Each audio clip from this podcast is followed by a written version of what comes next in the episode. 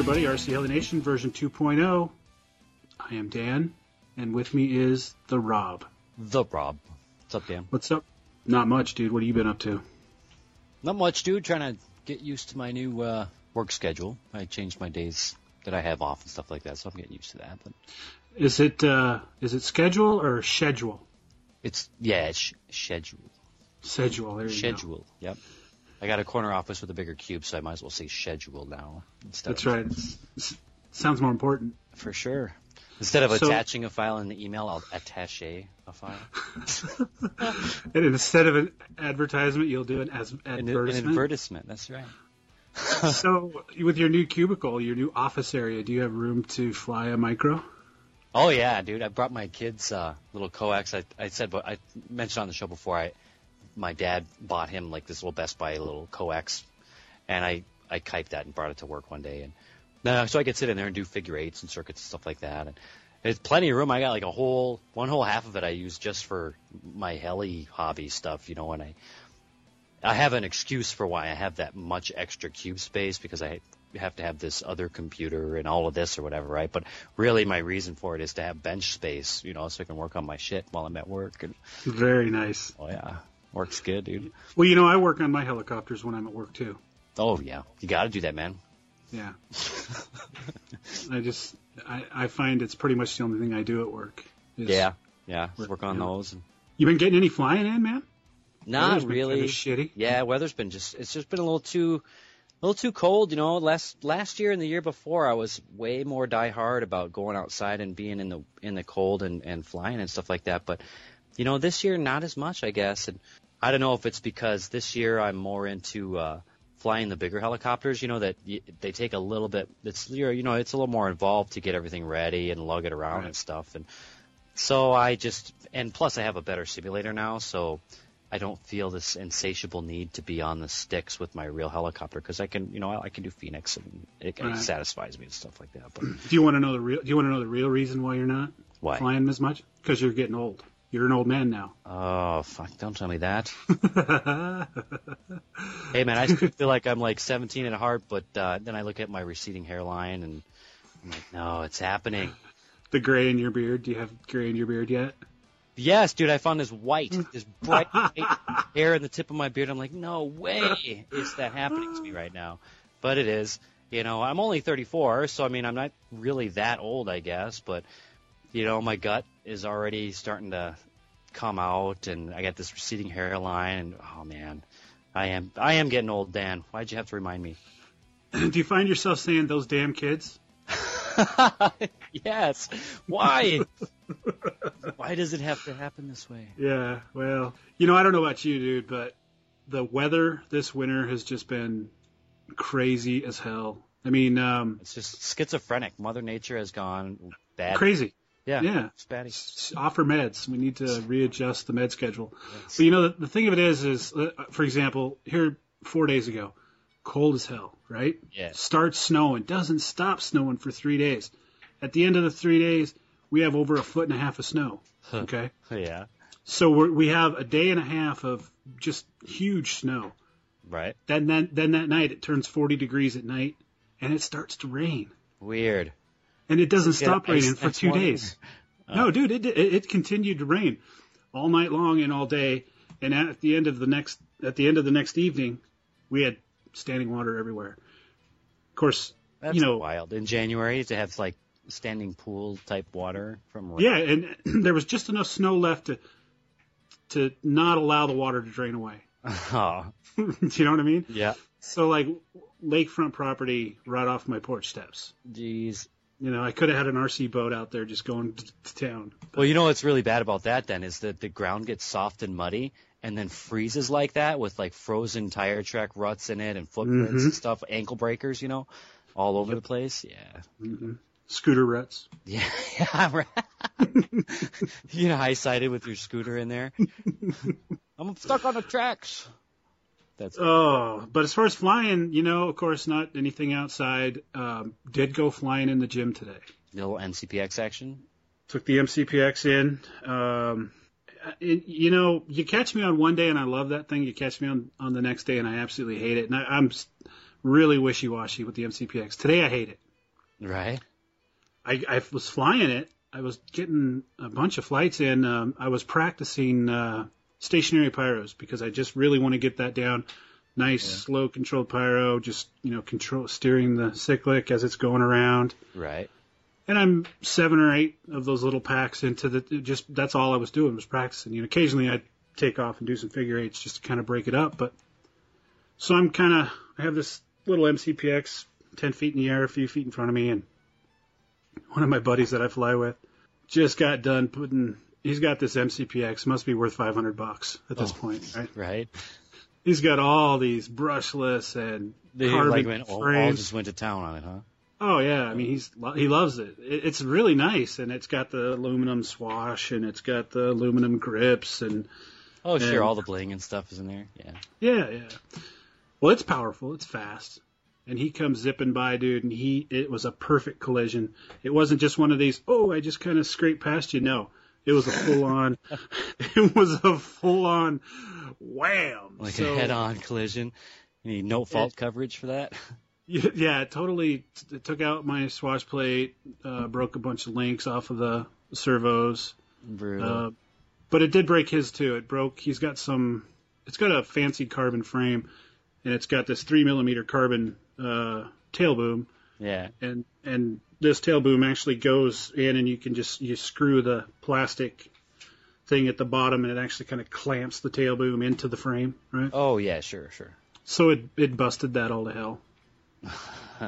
So I spent all that money on it, and you got toasted just like you did. Yeah, and uh, so here I am, and uh, wasn't able to fly anymore. And I started flying some of my buddies' uh, uh, planks in there, and got pretty bored with that pretty quick. And little micro planks. Yeah. yeah, so I decided to come home. But as far as flying it, one thing, one thing it did, it really made me wish that summer was here. I found myself yesterday. It was funny. I was going through pictures. Uh, you know, every now and then you'll just scan through your pictures on the computer and. Oh, sure. Yeah. Oh, I remember that. Yeah. Yeah, I was going through some pictures of last summer and the, just the beautiful green grass. And I remember, I can kind of remember during that time frame when I was out at the field going, "Oh my God, it's so fucking hot! Oh my God!" Mm-hmm. yeah. Oh, I can't I wait would- till it cools off out. I know, and I was like, "Oh man, I wish I was back there right now." But Yeah, I gotta say, man, living in weather like we do, it's this recurring theme where it's like this, I don't know, like this codependent love-hate relationship with weather because every winter I'm like, damn it, it's too cold, I can't wait till summer, and then summer comes around, I'm like, oh, it's so muggy, I can't wait till winter comes, yeah, you know, and I don't know, never can be satisfied. yeah, yeah, you're always bitching about one or the other. Dude, I'm gonna move down to warm weather dick territory one of these years. Retire I think so. there. Yeah. Yeah, you should. You, when you guys move down there, make sure you get a place with an extra room, and I'll come stay with you. Yeah, for sure. Get some pad with a pool on it and stuff. There you go. Yeah. So we've got some exciting news about the nation. You know, Rob, I talked to you. We were talking about uh, getting someone to kind of help us with the form, with the uh, web page. Oh yeah, yeah, get a super geek in there. Yeah. Yeah, you know, you and I, we we messed with you more than me, but uh, together we learned what we could and did what we could. And, you know, it was working all right. There was certainly it was, but it was just there was some things that just needed to be tweaked. Well, yeah, you know, and if I had more time to pay attention to it and give it more attention, it would be I would have been able to teach myself everything about Joomla and concentrate on doing that, you know. But I got Yeah, yeah, and that's irons in the fire, man. Sure, and, and it's just I, I got to tell you, it's nice. It was nice. I, I, I put a post up on Facebook. I had uh, five people respond via email, and I told them all to call me, and I talked to each of them on the phone. Cool. And first of all, thank you to everybody who responded, and I'm sure you all had something to offer. But I eventually uh, opted for Jake, Jake Shambo. Oh yeah, Uh, yeah, okay. He, you know, avid listener of the show. I got to tell you, dude, within the first hour, he had things just fixed. I mean, he had there's issues. There, you guys need to go to the Nation webpage and check it out. It'll look it looks a little bit different, but there's a lot more functionality. I don't even really want to go into all of it, but one of the coolest things he did is he fixed the IM feature. You can go to the Nation Network, get signed up, you can start browsing the rest of the web page, and people can IM you no matter where you are on the web page. That's cool. That's cool. Kind Yeah. of like a chat for the. Yeah, Yeah, good deal. yeah. So Well, his kung fu is strong. Nice. his kung fu is strong. So he's working on all that kind of stuff. He's helping us out. A big thanks to Jake. I really Thanks, appreciate Jake. your help. Man, that's cool. It's awesome. Let me let me let me tell you a little bit about Jake too. This is kind of a funny little story. okay. so picture picture Jake's house. He's got his wife and I'm he's got a he's got either a kid or kids, I don't know, but needless he's got children, right? Yeah. Imagine Jake's house. You've got two vehicles there, a big F350 and a small little uh, SUV type, mini SUV type sports wagon. okay. You see Jake walk out of the house. Which vehicle do you think he's going to go to? The truck. You would think. Yeah, yeah. Big truck. nope. The truck's his wife. The big F350 is his wife's truck. Nice. And he was telling me He's got He the was talk- getter. he's got the and the kid hauler. Uh, He was nice. telling he, he was telling me that uh, he, he his little thing can't pull. He was thinking about getting a trailer, Right. but his little thing, his little SUV can't pull it. And then he starts talking about this F350, and I'm like, "What are you talking about? You got to know." Nope, that's my wife's. My wife's. I'm the soccer mom. Thanks, Jake, for coming along, and uh, uh, really look forward to working with you on the webpage in the future. So Yeah, sounds real cool. good.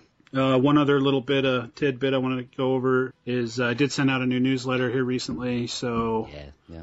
look look for that. Just a little bit of talk. You know, we talked a little bit about last episode, 18. I've been kind of referring to that episode as our Oprah episode. Oh yeah, for sure. It's a good episode. I wanted to mention I got a ton of emails. I got I got a few you know critical emails, you know, but that was to be expected, I guess. But I got a lot of emails from people uh, kind of telling me their story, you know, um, and a lot of people related to that episode. So Seth, if you're listening, thanks for coming on. We really appreciate it. yeah, that was cool that you were being as candid as you were, man. I like that. That was pretty cool. Well, dude, I don't know about you. I think it's time for some news. What do you think? News of the millisecond. Hi, this is Bobby Watts from Rob's Super Awesome Helicopter Class Shindig thing. You are listening to RC Heli Nation.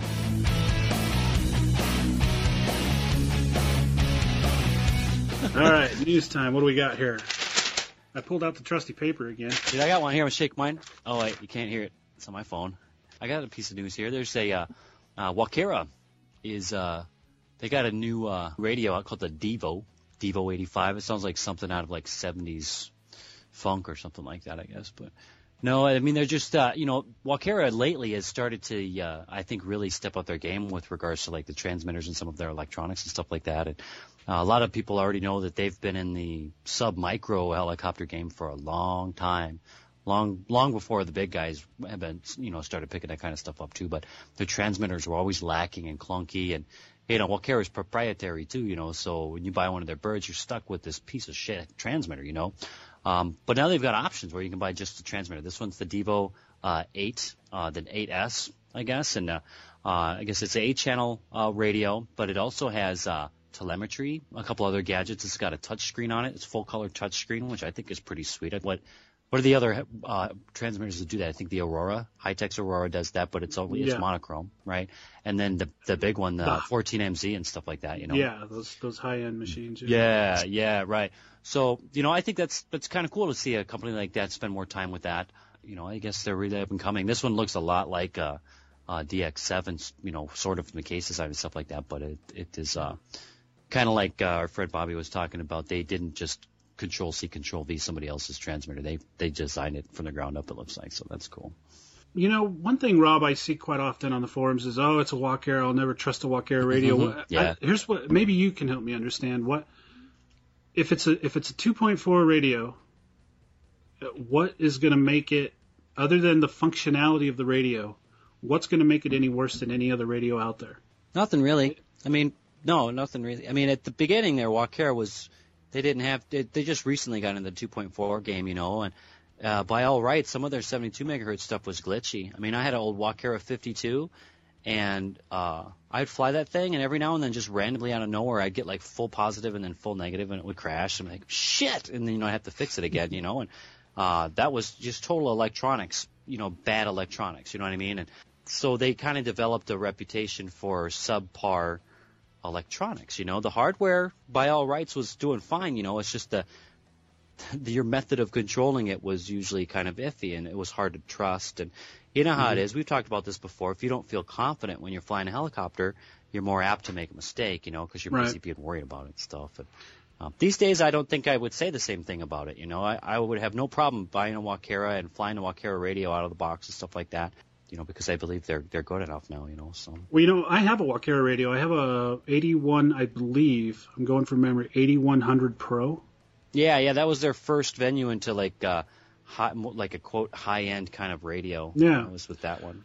Well, I was messing around with it, and it's got a really nice, well lit display, and and you know, it, it it looks a lot like a DX7. Yeah, Um, except the display is really nice. I don't. It, uh, it's yeah, I think it's even a little bit bigger than a DX7 display.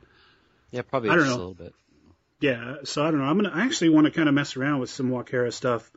I might even uh, try one of those out, see what they're all about on one of my helicopters. But Do it.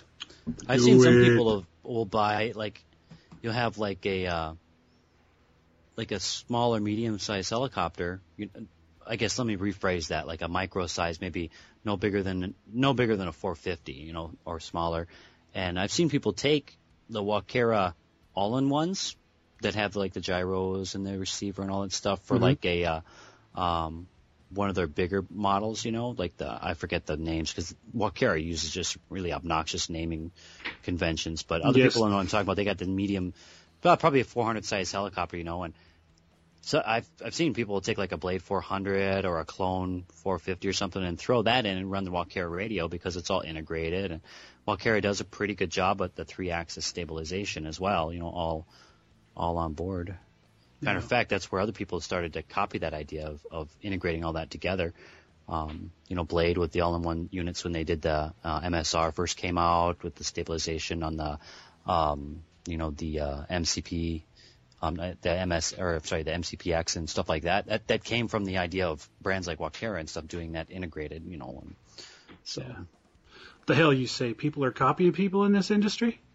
no, nobody does that. Nobody does that. No, Nobody. Not even a line with the Nope. with the turn with the uh, the grip arms there, the yoke Mm-hmm. arms. No, they made that on their own.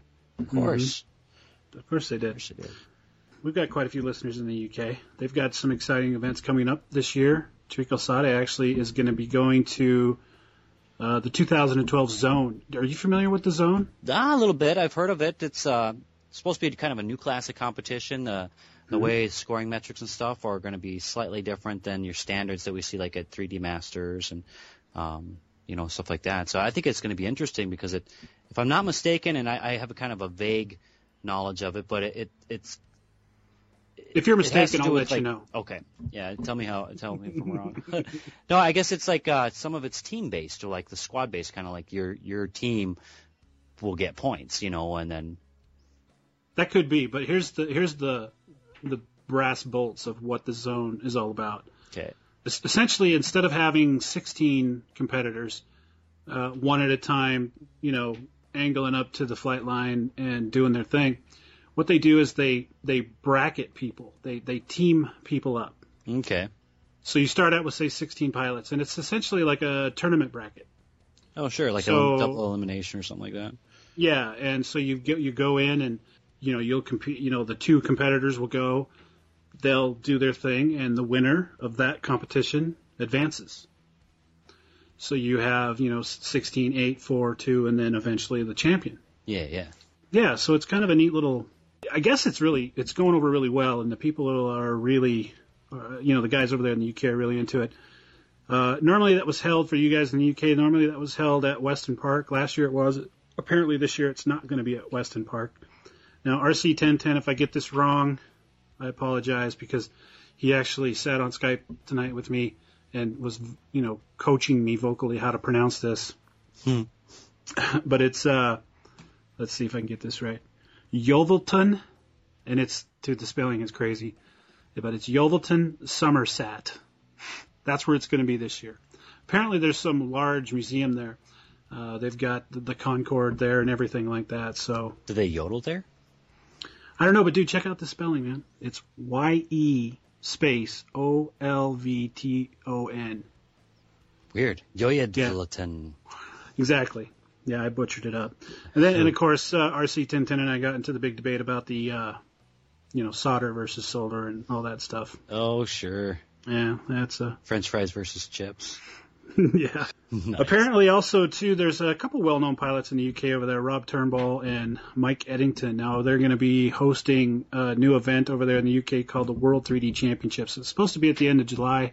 It's all the information that we really could find on it as of now. I'm sure there's information out there that I just wasn't able to locate, but uh, just another one of those. You know, they're starting to have some pretty big competitions over there in the UK. You I know, know, you they- the three 3D Masters. Well, they're giving us Yanks a run for the money. For Yep. sure, man. They sure are. Let's see what else we got. Rob, guess what? You can get a torque tube for your Synergy E7 now. Nice. So you can, Mhm. if you don't want to go with the belt, and Yeah, apparently it's. I don't think it's available yet, but um, the one difference that uh, Matt Botos did with this was uh, he took the uh, the bevel gears. You know, the T-Rex 700 has 24 tooth Mod 1 bevel gears. right. Right. This is a much beefier. It's a 20 tooth mod 1.5 or 1.25, uh, and I guess, I guess they're saying it's just um, a lot more beefier. Yeah, that's handles, the- handles a lot more stress. The X7 runs a 1.25 like that too. Apparently, it's just the teeth are just giant, like buck teeth on a helicopter. You know. For sure, man. Yeah. So like a let's cheese see. grater. Cheese grater. Put some, run some uh, garlic through there. And then go hunting and make some venison sausage while you're on the bench, and just crank it over, and then you get the lube on it from the uh, the, the meat grease, fat, and all that shit. Yum. Sounds real good to me, dude. I'm gonna have to go make some. I've got some of that sausage in my freezer as we speak. So for you nitro guys out there, uh, Griffin has brought up a new fuel pump. Now this is kind of a cool thing. It screws right onto the cap of your your fuel bottle, but on top of that is a little hex adapter, so you can take your starter, right? Put your starter in there, crank it up, and that pumps your fuel. That's kind of cool. You don't have to buy one extra motorized piece of equipment. Yeah, and it comes. I don't really get this part, but it has two speeds: a high speed and a low speed. I'm, I guess if you want to feel faster, you'd buy the high speed. Oh, so it's like one one C and two C charge rate, or what? exactly. Right for gas. so that, this is my one C fuel pump. This is my two C fuel. If I'm in a hurry, I use this two C. Yeah. Could you imagine if like regular gas was like that, where you could pull up to the pump and you could use the slow pump, or for like a, a, a one or two cents more per gallon, you could use the fast one and get out of there faster. Yeah, I don't think I would either. And, and uh, there's going to be a lot of people hating you if that comes to fruition. Yeah. Give those- set your trap. God. give those give those oil companies an excuse to make a few more pennies on the gallon. For you Spektrum owners out there, DX7, DX8, um, apparently they have new setup downloads where I didn't realize it was hard to set up for an MCPX, but apparently it's hard enough that they're making available to people setup files Like where you plug can and just that up. Yeah, I seen that. I think I yeah I saw that. Uh, I saw that on the out there. But uh, you know, I think it's kind of a cool idea. I mean, this day and age, everything is becoming so computery and gadgety and stuff like that. The idea of having your models more portable in this day and age, where you, everybody's got so much computing power in their own pockets and stuff like that. Why not be able to do that with your transmitter too? You know, it's like peer-to-peer file sharing, just for uh, Well, I suppose, Really and it's a lot. You know, it's people do it with the V bar, like you were saying, and Mm-hmm. and uh, various other. Spartan, like Spartan Sure. and stuff. And I, you know, reading through this, I guess you know it. Um, you know, it's not just the MCPX. I, I would suppose it's any user file that anybody would want to share uh, for their particular helicopters. But uh, Yeah. you know, they've got some uh, cookie cutter setups for various different popular smaller helicopters, Blade 450, so on and so forth. Yeah, that's cool. That's uh, that's about all the news I could dig up, dude. Yeah, that's that's about all. I mean, that's about all I've heard. You know, I haven't heard a lot of. There's not a not a lot. I guess a lot of new hotness coming out there yet. Everybody's already already knows about the X7. You know, the Whiplash, the Gasser Whiplash, all that stuff, and everybody's just waiting for that stuff to start hitting people's workbenches and and see new Mhm. chatter about that, and you know, eventually we're going to hear about some Joe's good build video of this or that, you know, and uh, we'll start uh, be able to talk more about that kind of stuff as it comes, you know. So So, on a personal note, when it comes to news, I do have a little bit of news. Um, I put my name in for a TDR. nice, that's kind of cool, man. Finally bit the bullet and decided to go for it. Well, you know, I, I just, um, That's a I lot of talking- ching. That's a it's a firm decision you got to make, you know. yeah, I, well, you know, the thing of it is, is, um, it, it seems to suit my flying style. You know, the thing was designed for big, fast air, and that's kind of what I like. You know, yeah, yeah, huge, sure. huge power loops, big, you know, big figure eights, just big and fast. So I was talking to a few guys that owned them, and and they just kind of convinced me uh, to give it a try. And on another note, I kind of committed to buying an X7 yesterday too. Nice, good deal, dude. I'm jealous. Well, the thing is, the X7 will be in uh, the X7 will be in uh, you know, of course, ready for spring. Uh, the- Yeah, who, yeah. who knows when the TDR is going to be ready? You know, I may actually take my name off the list uh, and put it back on uh, next fall, so I can get it early spring of the next year, uh, ready for spring. Because I really it would really kind of suck to get one, say, in October, right? Yeah, yeah, right. Get it? well, that's kind of what happened with this fusion, you know. I mean, it got, you know, we we got it, you know, and I built it and stuff, and got a couple flights in, and now it's just so crappy that even if I had it mailed back to you, now there's no real actual Yeah. to fly the damn thing. So, Yeah. So, um, got a little egg on my face, dude. oh yeah, Yeah, you know, I get salmonella in your eye, dude. I just first of all I want to apologize. Um, we have a, a bit of a an interview. Well, it's not even really an interview coming up. It's more of a discussion that was recorded yesterday, and uh, we had two good friends on. Um, you know, we spent a lot of time talking to them, and uh, just turned out. Well, I learned a lesson. The lesson is uh, don't charge batteries near a microphone. yeah, yeah, I guess the the the charger emits some kind of pulse that the the microphone could pick up, but we couldn't hear. So anyway, yesterday we had with us Dave Mullen from Anything Heli, a shop we talk about quite a bit. Hell of a nice guy. You know, we talked a lot about his shop, and of course, you guys aren't going to really be able to hear that conversation, unfortunately. Uh, but we did get a good discussion in with him and Slicer, uh, Pete from Heli Freak. Both of these guys are big electric flyers. Uh, they contribute a lot to the community. yeah. Pete's a good guy. Yeah, yeah, and we had a great time talking with him. Like I said, I got egg in my face because uh, of that a part of that interview, that conversation is, you know, lost forever. You know, kind of like a cherry, lost forever. That's all right, Dan. We'll just we'll just not forgive you ever. That's fine. See, now this is the one that you cannot let me live down, just Nope. like I can't let you live down the uh, the fusion. yeah. You know, that's all right. We're just a bunch of we're just a couple amateurs here, just kind of Yeah, yeah. Mr. Producer, man, you're fired. so anyway, guys, Dave in particular and Slicer, again, I apologize. We're gonna go ahead and play that interview, or I guess it's not really an interview; it's more of a discussion. Uh, yeah, it's um, I think it's pretty good. It's about charging and uh, various different charger setups, and you know, Slicer kind of goes into detail about his his deep cell setup that uh, he enjoys, and and uh, we all got to talk- learn. We all got to learn how little you actually know about electrical that's that's right. Kellys and stuff. You gotta learn sometime, though, Dan, huh? I suppose. Well, anyway, anyway, guys, I hope you enjoy this, and uh, we will be back on the other side. Come! For, for a commercial!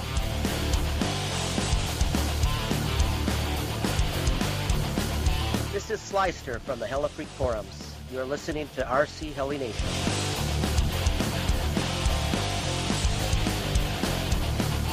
Hyperion has a new one now. It's the like the 720i Duo 3 um, something. It, it goes up to six. Yeah, yeah. It's it's like um, uh, 550 or 500 watts a side, I believe.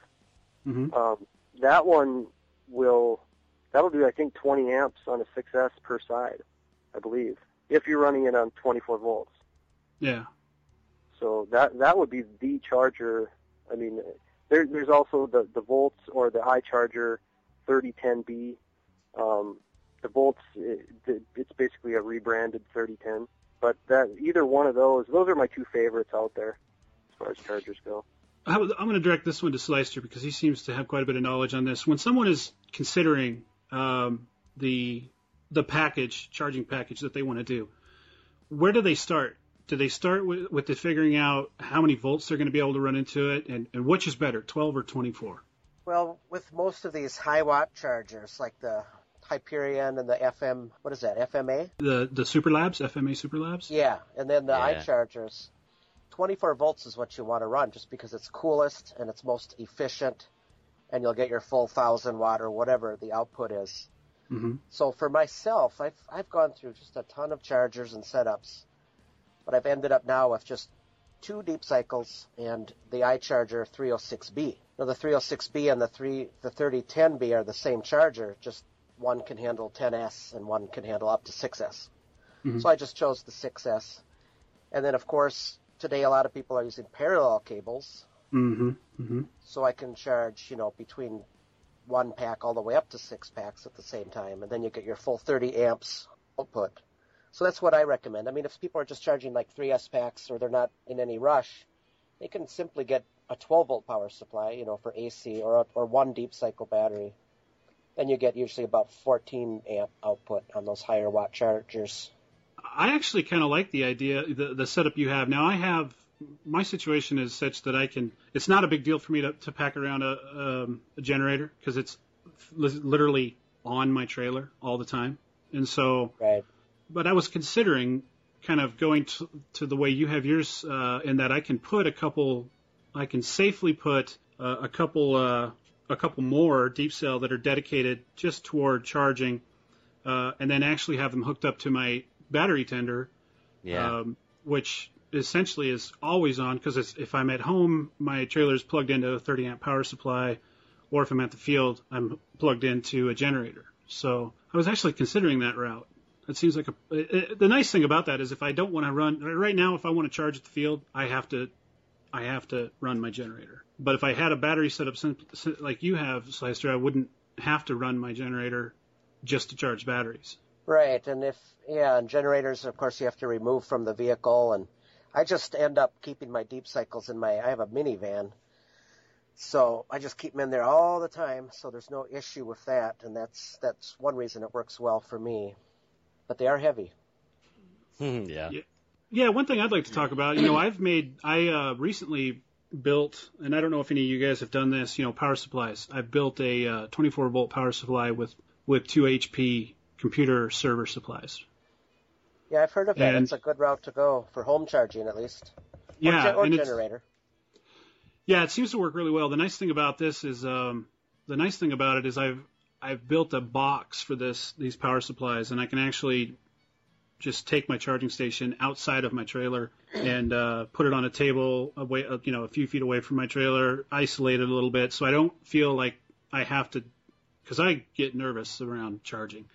Mhm. And ge- literally, I'll generally when I charge, I'm literally, I know people are talking about, I'm literally like sitting over my charger and watching it the whole time.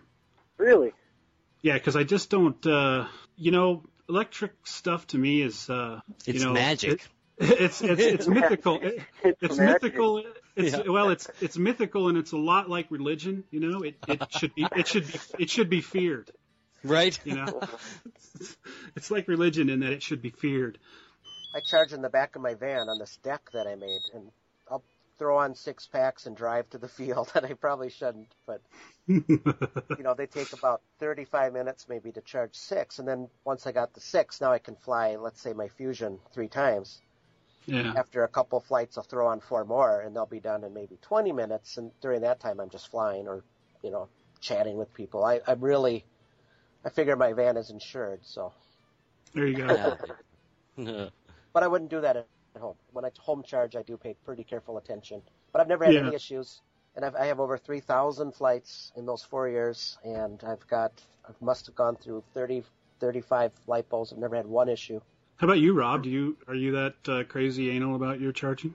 Not really. I mean, you know, in my uh, my heli dungeon that I got here, there's not much room, but uh, I'll do my charging in there. You know, I I got the 730i Net 3, and then uh, uh, two of those uh, Feather Merchant power supplies, you know, the 57 amp, uh, and I'm running, you know, series or whatever for the 24. And um, so I, I let that sit there on the bench, and you know, I keep an eye on it, I guess, but um, I don't hover over it or anything like that. But um, I'm kind of like uh, Sly, like you were talking about. I'm I'm more uh, a fan of you know trying to just do it in parallel. You know, I, I don't need to have multiple chargers as long as I get one that has enough uh, amperage and wattage for me to charge the size packs that I have now. You know, I'll just run them all up in parallel and uh, basically max the charger out and just let them sit.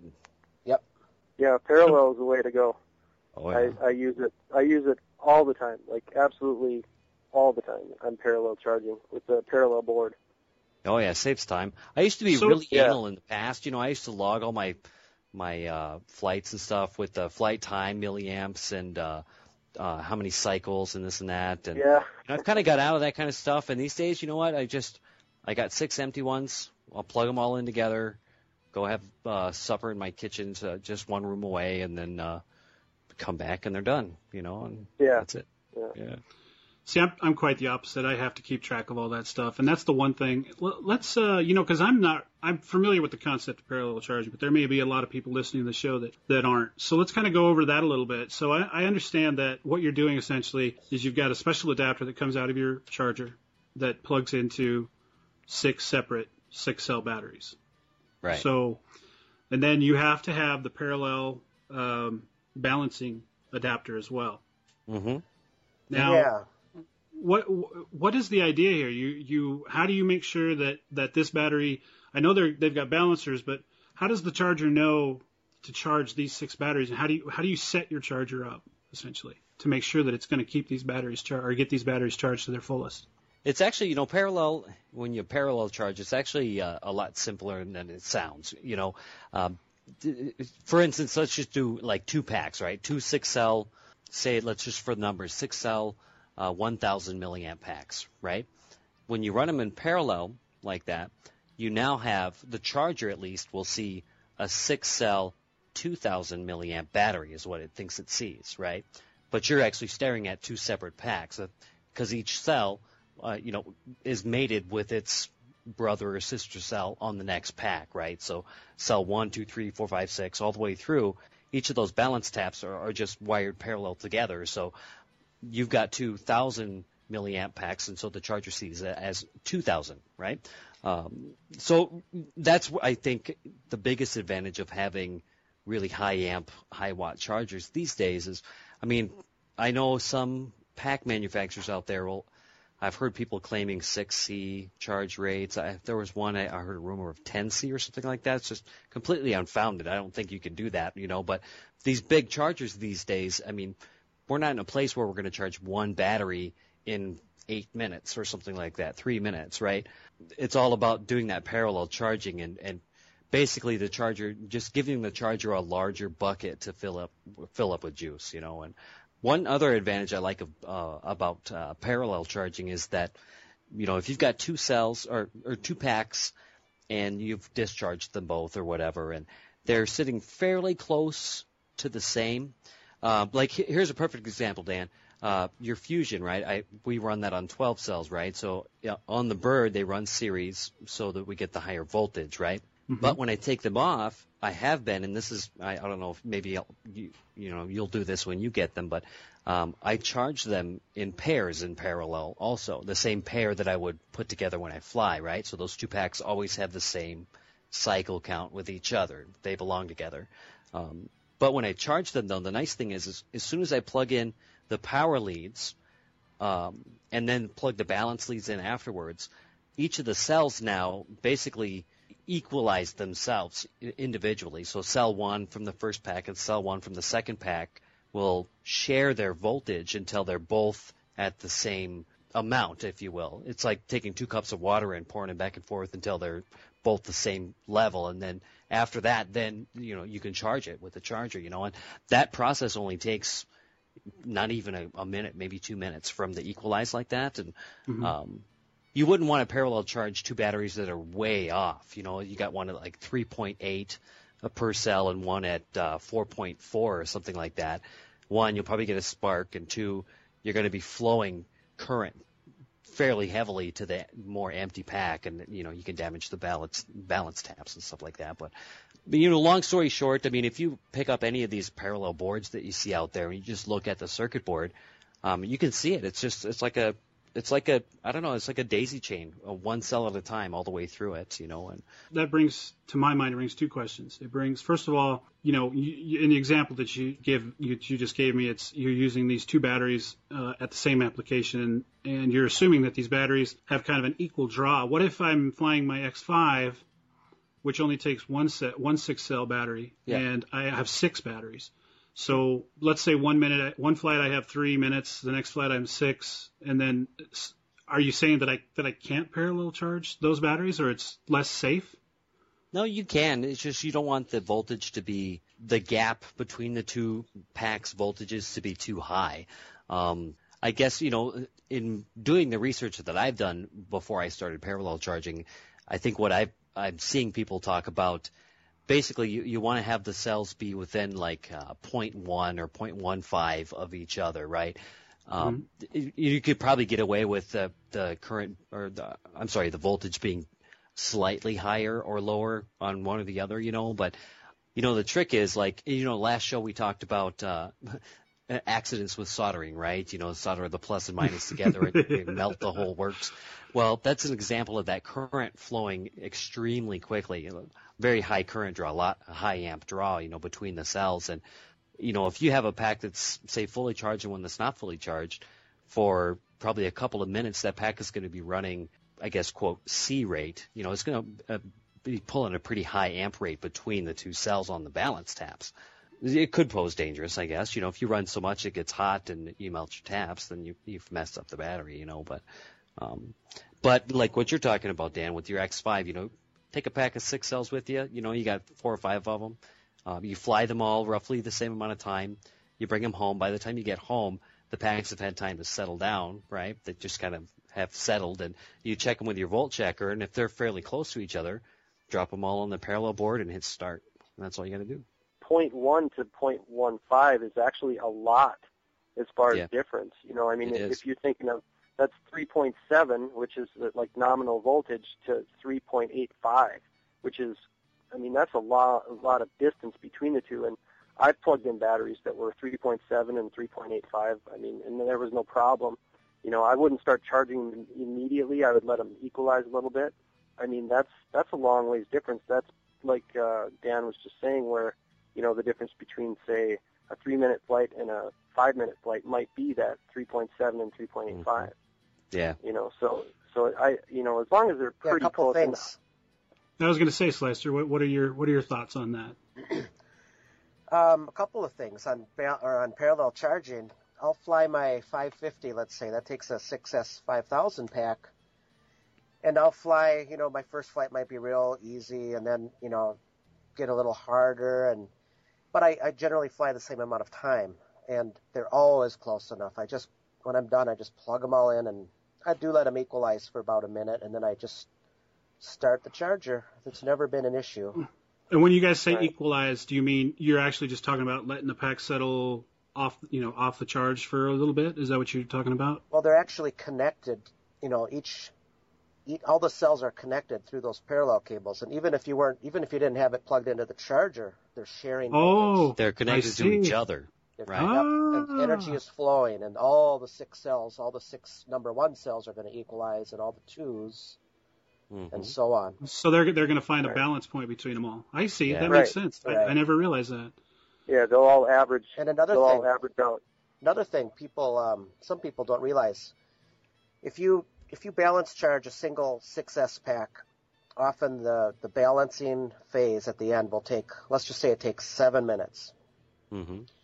Well, if you parallel charge six packs, the balancing phase will also c- take seven minutes. Yeah. It doesn't take of- longer, Instead right. of seven times six, so you're really you're saving about what 36 minutes of time. Okay. Yeah. Yeah. Yeah, it's way faster That's to parallel another- charge. That, it's Really yeah, fast. it's, uh, yeah, yeah. It's it's uh, and and also you can you can do a uh, say say two five thousand milliamp packs and a couple of one thousand milliamp packs as long as there's six S Yep. same cell count.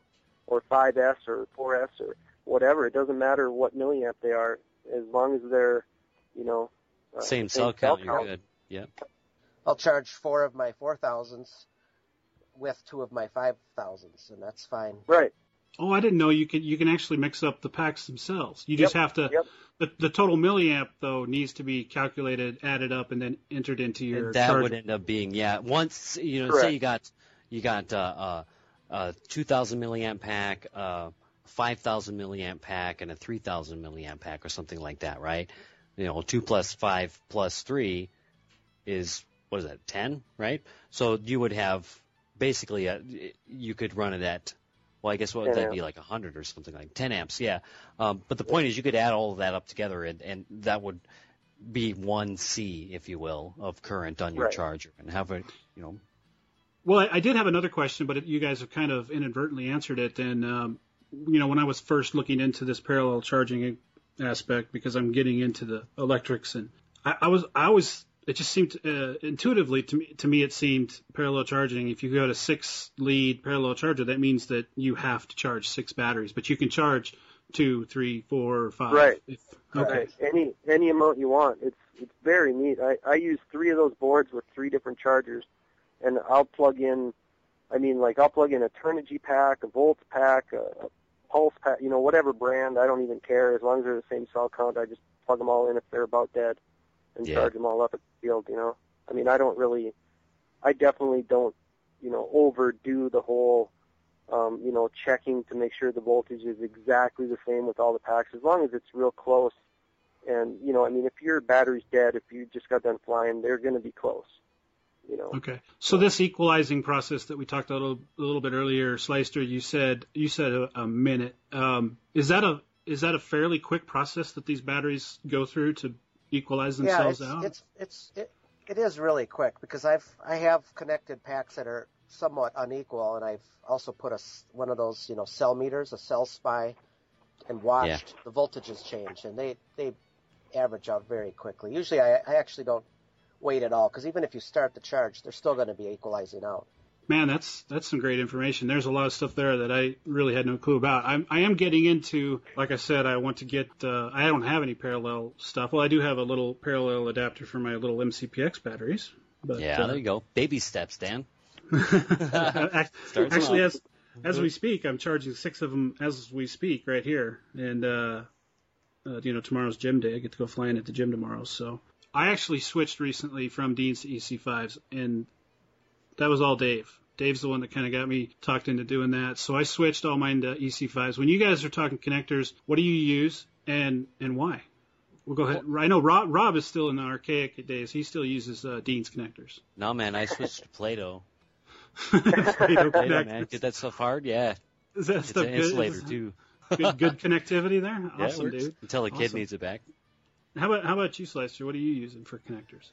Um, my first three years, I used Dean's exclusively, and uh, I don't know, just I, I had issues. I had a couple of crashes with them pulling out, and so last year I switched to all EC5s, and I, I just love them. They're just so easy to solder on.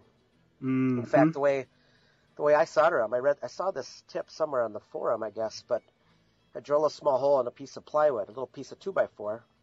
I just put the bullet in, and then I use a torch lighter. You know, one of those Yeah. torch lighters you can get, and that's all I use. That and flux, some solder, and yeah. and- Oh, Of for course sure. you- Just get of that course- thing hot. It's like like a little tiny solder cup. right. You you put the plastic housing on last, so you don't have to worry about melting it. So they're they're just flawless to me. I just love them. And I, I know Dave's using EC5s because he's the one who talked me into using the E EC5s. I actually uh, I, I'm still looking at Dean's on all my stuff just because I have that was my winter project.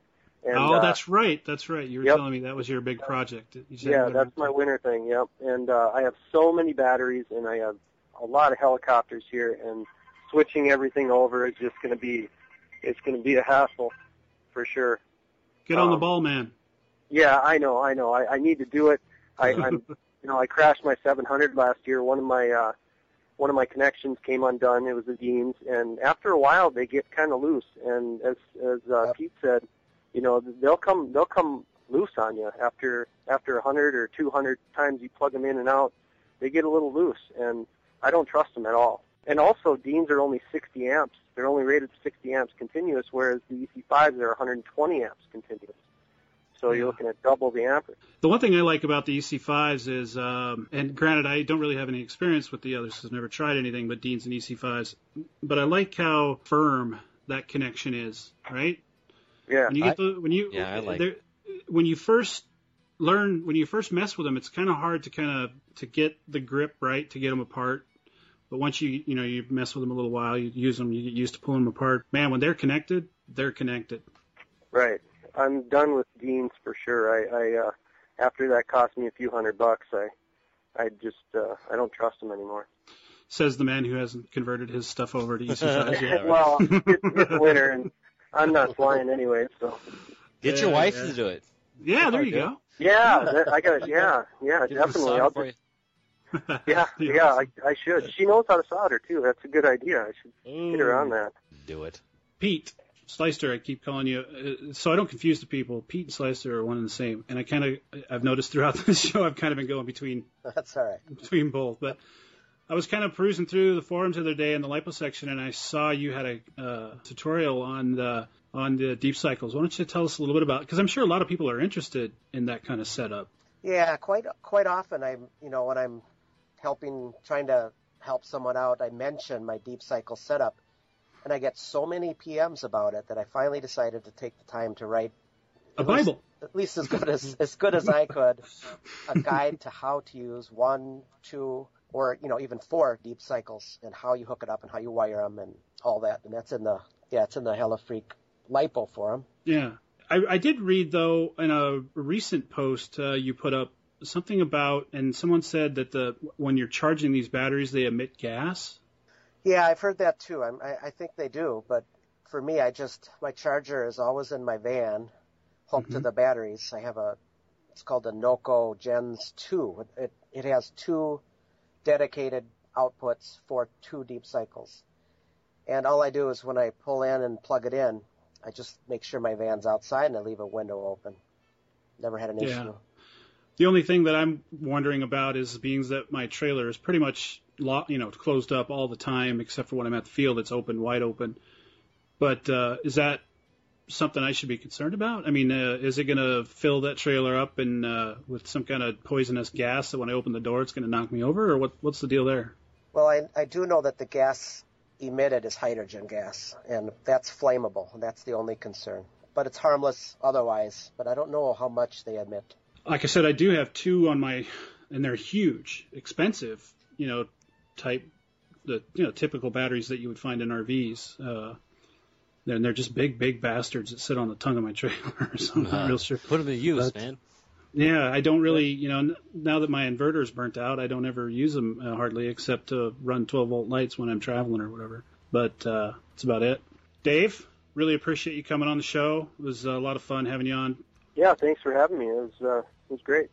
Yeah, and Pete, again, uh, kudos on all the work you've done for the community. I know you you're a bit humble when it comes to that stuff, but uh, I think you've done a lot more good for the community than than you possibly know. So keep that up. Thanks, I will.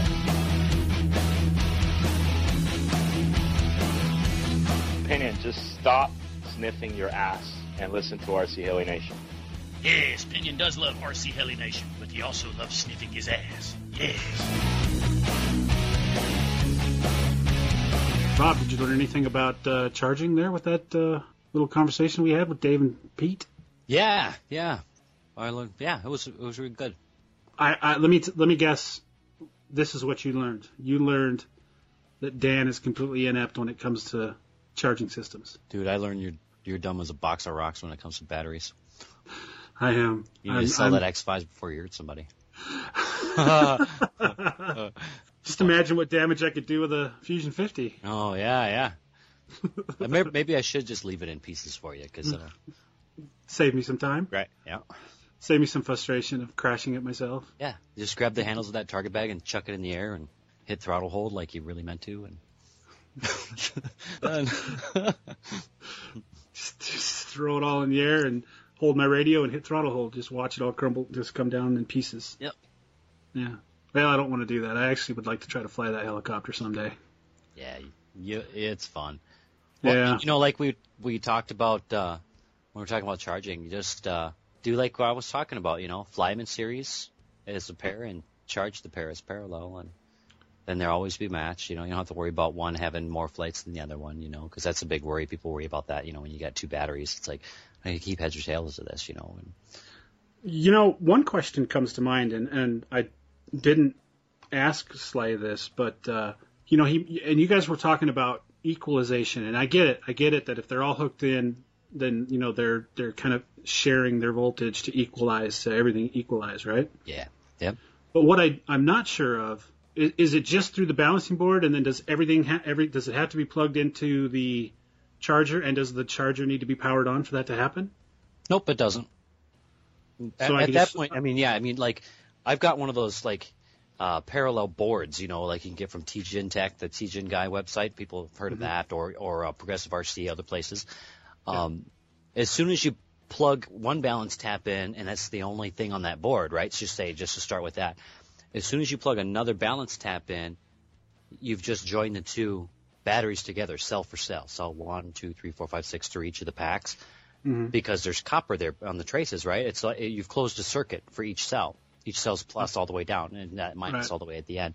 So yeah, it, it starts doing that work immediately once you start plugging them in, you know. And um, same with your uh, your main leads too. You know, if you plug well, as you plug your plus and minuses in, they're all joined together in the board, right? It doesn't matter what the banana plugs are doing, if they're in the charger or not. You should have them in because they're exposed, right? Now you've got however many batteries of well, connected to this thing with some exposed banana plugs, and you'll be welding here in a little bit if you're not careful. But uh, yeah, it's it's it's just instantaneous. It just starts working as soon as they um, as soon as you do it. That's good to know because I was curious. You know, I have the, uh, you know, like you said, baby steps with the uh, the small one cell uh, MCPX batteries, and I was often wondering, you know, because a lot of times with the MCPX, um, you know, I don't really use my flight timer. I don't know how many people do with the small helicopter, so I just kind of guesstimate where I'm at, kind of by feel, and um, you know, some flights may be quite a bit shorter than the others based on what I'm doing. If I crash or you know, I whatever, and I need to take the battery out to do some work to the helicopter. Yeah, right. So essentially, those don't have balancing tabs, right? They just have a charging lead, Mm-hmm. Just a plus and a minus. Yeah. but it's still the same thing, right? Yep. The- Pluses the to connection- pluses, minuses to minuses. Yeah. So I can hook all six of those batteries in and just let them sit there for a few minutes, and then eventually they will all equalize out. So then when I go to turn the charger on, I don't have to worry about one cell being, you know, at three seven and the other cell being at three nine. Right. Uh, Not going to end up with one above four two. You know what I mean? Yeah. Okay. Well, that's good to know. Yeah. That's good to know. I, I was curious about that. I wasn't really sure how that worked. Dude, I tell you what, I remember when I first started getting into parallel charging, before I finally decided to do it. I mean, I've always been, pr- not much has made me apprehensive in the hobby, you know, at trying something new. But when it came to parallel charging or doing messing around with electricity, you know, I was so, I was, I found myself a little apprehensive and I kind of surprised myself that it was like that, you know. But, um, dude, I spent a long time uh, trolling the uh, um, the forums and over on RC groups. I tell you what, there is a ton of information over on RC groups about um, parallel charging and just charging in general. Um, there's this uh, oh, what's the guy's name? I forget. It's like Jago or something like that. It's uh, oh, the name escapes me. I feel bad now. But this guy was like a guru on it, and people were asking the same kind of questions like you are over and over and over again. And you know, he's finally like, guys, just plug them in. It'll be fine. You know, it's way safer than uh, serial charging. I mean, serial charging, man, and I've got I've got myself stuck in this. Serial charging, if you hook those things up the wrong way, dude, you're gonna make a big mess quick. You know, and, um, it's really dangerous to serial uh, to serial charge batteries. You know, and parallel charging is just it's pie and fast. You say you say serial and then charging. The next word comes to my my mind is killer. Serial killer. yeah. You know the one thing too. Um, I said it once. I'll say it again. It's probably the best quote I've ever had. Electrics are mythical, and a lot like religion, they're meant to be feared. yeah. That's my next T-shirt, by the way. That is so true, though. Yeah. You put that on your signature. yeah. Yeah, for sure. No, I, you know, uh, again, guys, uh, Pete and, and Dave, I apologize for the hacked up job on the show you guys did with us, but I still think the, the conversation was good. I, I think our listeners got something out of it. And uh, I really appreciated Slicer coming on and sharing because I was always curious. It just seems like a nice, efficient way the way he does it. Um, quiet and it's there the way he has his his uh, batteries just set up ready to go all the time. Yeah. I'm actually thinking about wiring my batteries in my trailer for that purpose. You know, it's funny too because as he was talking, he was, he had talked about uh, a scenario where, if I'm not mistaken, it, it what he was describing was, you know, like just kind of like uh, on a whim. You know, you hadn't pre-planned this. You're like, I'm gonna go fly, you know, whatever, and Mhm. putting his stuff in his van. And if I'm not mistaken, charging his batteries while he was driving to the field yeah. in his Yeah. van, right? And part of Mhm. me was like, I don't know. You know, I've seen I've seen pictures of vehicles ruined by a, a lipo fire inside the vehicle, you know, and Uh-huh, but you're yeah. driving down the road, you know, with these dry, you know, these big, you know, deep discharge cell batteries and and charging, you know, parallel charging uh, six six cell batteries, you know, on your way there. And but I mean, you know, each their own. I mean, the guy obviously knows what he's doing. I can just hear I talk to him. He understands the risks. He knows what he's doing. He's being responsible about it on some levels. So I'm sure it's not a big deal. But Right. um, you know, we we talk about the uh, the uh, safety police and stuff like that, and there's no reason to bring that into this conversation. But I just I found that interesting, you know, because I've thought about that myself. Like, man, I wonder can I charge these on the way, you know, to this or that. But if I'm trying to run something off of like an inverter off my alternator and so, or something like that, that voltage is going to vary so much that it's just not going to be clean. But if I had just like the marine batteries or something like that, I I would just get that constant uh, the volts that I need, you know. Tell me this: Does parallel charging is it is it adaptable to other chemistries? Is it adaptable to nickel metal hydride? Sure, I don't see why not. I don't see why Because it would I- be. I had uh, I was thinking about doing it today. I had two um, nickel metal hydride uh, receiver or transmitter packs. I was like, hey, maybe I'm going to try to parallel charge these, but I didn't. I did. I chickened out because I wasn't sure if I was going to blow anything up. Well, see that the problem with that stuff is the the way that the charger tops those things off and finds the end is it's different than with a lipo, you know. Yeah, yeah. The way it ramps up and back down and stuff like that. So making the capacity because you're basically you know the voltage is the same, but the capacity is twice or three or four times more depending on how many batteries you hook up to it. Fudging that math problem in your head to to tell the charger how long to be on or whatever, I think would become way more crucial. You know what I mean? yeah. It's just I don't know. Yeah, it's you know, like I said, it's meant to be feared, so I didn't do it because I feared it. Yeah. nice.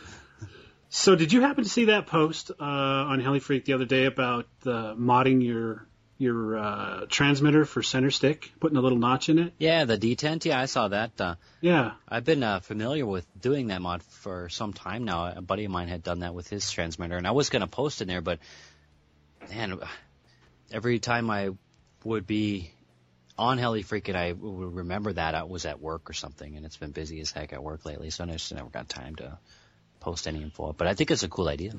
Well, let me, you know, it, I think it's kind of cool to talk about mods, but there's one thing about this particular mod that really had a lot of co- varying comments, and some people were really get, kind of getting pissy with each other. A, a lot of people, and here's what I don't get: a lot of people are like, "Why would you do? Why would you use such a crutch?" I'm like, not a crutch. Why? I mean, they're like, "Well, you know, what happens if?" It gets stuck and you need, you know, it's like, well, that's not, they're not making the indents. So it's like, okay, positive, positive, positive. You know, lower it back down. Oh shit! Yeah, You know, right. shit, where's my wrench? I need to get this off neutral. You know, you know? I think the idea isn't. I mean, in my mind, the idea is to, well, just so you're flying, and all of a sudden you feel feel it to your thumb, or if you're a pincher, you feel it through your fingers. Oh, yep, there it is. I just felt a little little teeny tap of an indent as I passed through center. Yeah, it's like one. It's like having one tooth on the ratchet style throttle. You know, like planes have the ratchet kind of stro- throttle or whatever with the ratchet strap inside. It's Yeah. almost as it's equated to almost having just one tooth that you pass over. It's like you just pass over it. You know, Yeah. and like I've seen guys, they'll they've uh, there's other mods where people have used magnets, um, where the poles are the same on on the on the gimbal and then on the back of that. So when they pass over each other and they're really weak, or, or it's like a, maybe a ball bearing. One guy did one where it was a ball bearing. He drilled a hole and put a ball bearing in the gimbal, and a magnet on the other side so that as he goes by it, it's like click, and it just makes this just the clicking feeling of the ball bearing Mm-hmm. touching the magnet, you know, that you could feel it in the tips of your fingers or whatever, and you knew it was there. And you know what would be a funny ass prank to do somebody is on their transmitter, set it up in such a way where like when they go past zero, like this loud ass air horn goes off inside their transmitter. It'd be flying around like "Brah, brah, brah, brah, what the fuck? You know talking about dumb thumbing that one, right? Oh, dude. Or like remind a me, to, like remind a, me to never. or throttle hold or something like that. You flip the Oh, switch because they're metal, you know, it's like "Brah." Remind me to never let you have a screwdriver around my transmitter. right. Because the next time I'm go flying, something crazy is going to happen. Yeah, just don't let me out of your sight at Urcha, man. So If you do, you What you gotta in- you gotta inspect your scooter before you go off go off. You never know, man. after 300 yards, it's, it starts yelling. Somehow they got a little voice box in there. It starts yelling, "Get your hands off me! Don't touch me!" Rape. stranger danger! Stranger Right? danger! I don't want any candy. so anyway, so what about mod? I mean, do you uh, do you do any other mod? Do you do any mods to your transmitter? Yeah, actually, in my uh, uh, my 9303, I did this mod where I put a uh, like on the 9303 above where you would hang your strap. There's the JR logo there, and there's this round spot with some cutouts on the front plastic plate, and behind there is the the buzzer. You know, for when you got the beep sounds for, you know, that sound. You know. Yeah, Um, yeah. And inside there, I put uh, a little blue LED, and I ran it down, and I spent probably like 20 minutes or half an hour probing around on the circuit board inside there to find something that would give me, I think it was like 4.8 volts or something like that to make the LED come on, so it didn't burn it out. It's not too hot or anything like that. And I wired it up in such a way where it's completely removable. I haven't drilled or, or changed anything in the transmitter, so go right back to stock, right? But now, whenever I turn my radio on, I have this really cool looking blue glow that comes out of that vent there, and um, it makes it really easy for me to see and remind myself, oh shit, my transmitter's on, you know. And I mean, these days guys got like the 9503 and their screen lights up and they're super fancy and stuff like that. But you know, I've always dug tinkering with this hobby. I think that's that's you gotta in some on some level you gotta like to tinker with things to be okay with being in this hobby, you know. Yeah. And this is an example of that. So I put a a, a how-to on the front porch about how to do that that light, the LED mod, and um, I've got a how-to about the indent too. That my buddy uh, my buddy Paul, he's uh, uh, on Heli Freak. He he did that with his uh, uh, DX7, and I um, I asked him if I could put that on my porch, and he's like, yeah, go ahead. And so yeah, mods are fun, man. I did lipo. I did a lipo battery on this one too. So You got a lipo in your 9303. yeah, yeah. Okay, how? How does that work? Because don't you have a don't you run a risk of burning up your radio if you? How do you Not really. not burn? No, not really. I mean, the uh, inside here, the uh, the step down for it, or I guess what you the voltage regulator. Um, and I'm, you know, I'm obviously like from, I'm just winging, paraphrasing some of the stuff I've learned about this and stuff like that. But it could have been bigger, or maybe better, better heat dissipated or whatever. Because you know, it's like uh, like a passive type uh, BEC, not like a switching BEC or something. That difference between the volts in and volts out has to be burnt off somehow, and it's heat, right? For these radios and stuff like that, there's never, I've never run into a problem with the radio getting warm or anything like that. It's able to burn out that voltage, at least in this model radio, fine, you know, and it and it and it brings the the volts that the circuit boards and stuff like that need down to where it belongs, you know, without any real damage. So it's not like I'm putting 12 volts into my like the the trans the 2.4 gig antenna transmitter parts and this and that. They're only pulling what they want to pull, just like uh, in your laptop or your stereo or something, right? Those components are drawing whatever voltage they need after some sort of a step down, right? They're not taking 110 volts right from the wall. Same thing here. Right. You know, this battery's not taking 12 volts, or the transmitter's not taking 12 volts all over the thing. You know, it's it's burning that extra voltage off on that regulator. But you know, I think that in the whole time that I've learned, uh, been paying attention to light changing light bulbs and stuff like that. Back when I had a DX7, and I've only heard of reports of maybe two or three of them burning up that voltage regulator inside.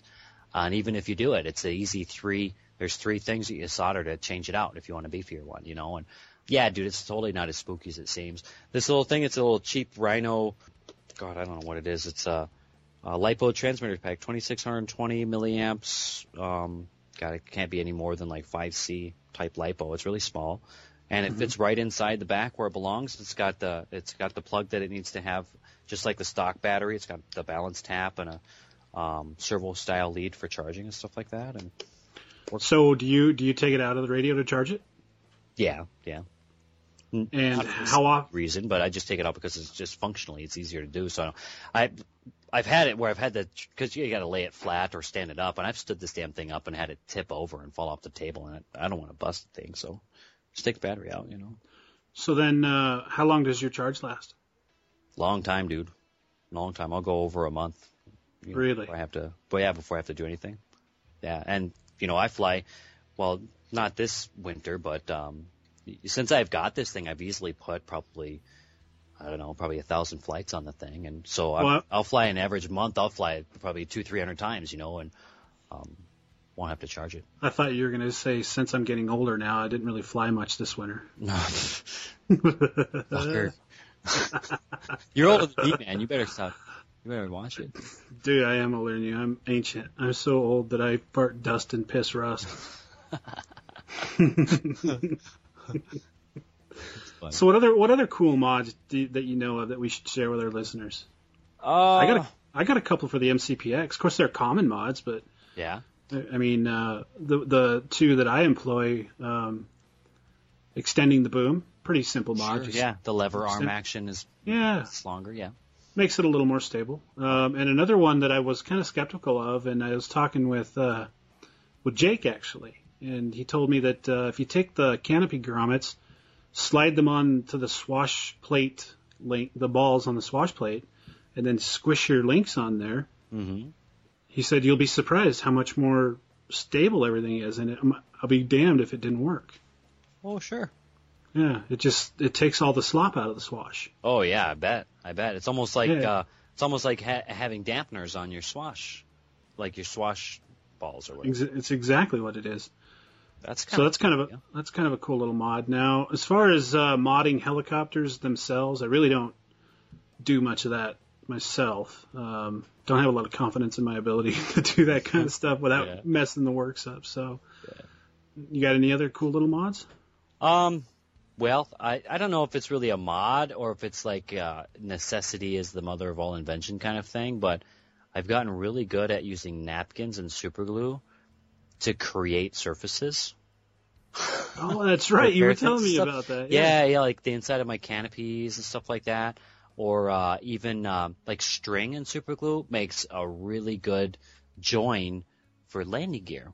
You know, uh, you just uh, soak the the string in super glue in CA or whatever, and you wrap it really tight, right close, right, right next to each other. Not sloppy, but like lay the strands all down right next to each other, kind of at an angle, and then crisscross them back the other way across the top. And when that sets, it's like solid as a rock, you know. And um, same kind of thing if you use uh, something that's pulpy, like a napkin or a paper towel or something that can soak up the super glue. Because now that item, when once you once you set it, it almost becomes a layer, almost like laying fiberglass, you know.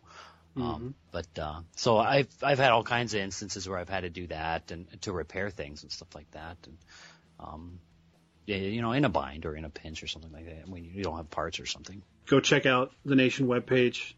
Jake is doing a fantastic job on that, and um, it could turn out to be a great way to give us some ideas, some things maybe you guys want us to talk about. You know, we talked. I need to make kind of a correction. You know, we talked last episode about a giveaway we're doing, and uh, we mentioned that RC Aerodyne is uh, donating a 700 kit, and I think I said it was an electric. I need to correct that. It's not an electric. So It's a 700 nitro flybarred kit. Yeah. Here's here's what we're going to do with that, guys. We're going to obviously Facebook is a powerful tool. We'd like to get our we want to get our likes to a thousand. So the the thousandth like is going to get a 450 clone, just a little kind of cheapy from China. Once we hit a thousand, we're going to take all those names, shove them into a randomizer, and some lucky person's going to win a 700 chaos. Yeah, that's gonna be cool. Uh, so, you know, kudos to uh, Cliff over at RC Aerodyne, uh, www.scaleflying.com. You know, uh, go support those guys because they really help us out a lot. You know, in the previous giveaways we've done through Facebook, we've we inevitably get an email or two about, well, what about those of us who don't really do Facebook? Well, we thought about it, and this time we're going to go ahead and if you don't do Facebook, we're going to try to include you guys in this giveaway. Just send us an email, and we'll add your name to the randomizer. Um, just kind of, we're just trying it out. We don't know if we're going to continue to do them these way, this way, but you know, we got to try. And um, yeah, we got to try new. It's all new, you know, to us. So we're just trying different yeah. things, see what see what sticks, you know. So. Yeah, see what works the best. But uh, again, guys, I'd like to encourage you to let your friends know about us. Tell all your buddies, uh, flying buddies, about us. You know, share our Facebook page with everybody. Try to get them to the get them to our page to so they can check us out. You know, you guys can kind of like be our salesman. You just get them get them pointed towards us, and then Rob and I will close the deal. there you go. we we have we you know Rob and I are pretty. You know, if, if a person gives our show an opportunity, I think they'll end up liking it. So if if we can get some more ears on the show, that would be great. And if you want to win a 700 chaos, go click that like button. That's all there is to it there. That's all she wrote, bitches. That's all she wrote. You wanted to get in touch with me, you can do that at dankreed at msn.com or dankreed on all the forums. Rob, if I wanted to get in touch with you, what would I do?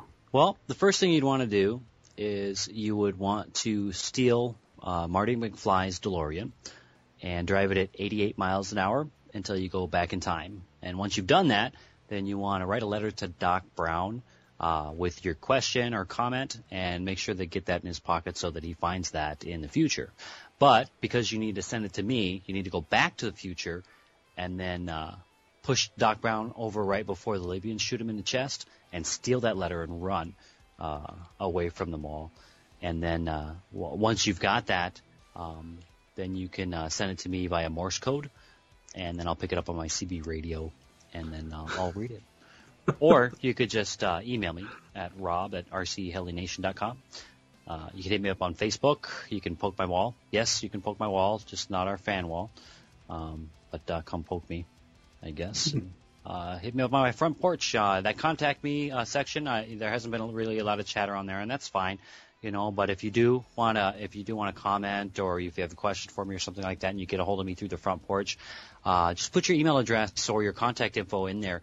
Um, heck, put your cell phone number. I'll call you up. You know, I got free long distance. We'll shoot the shit.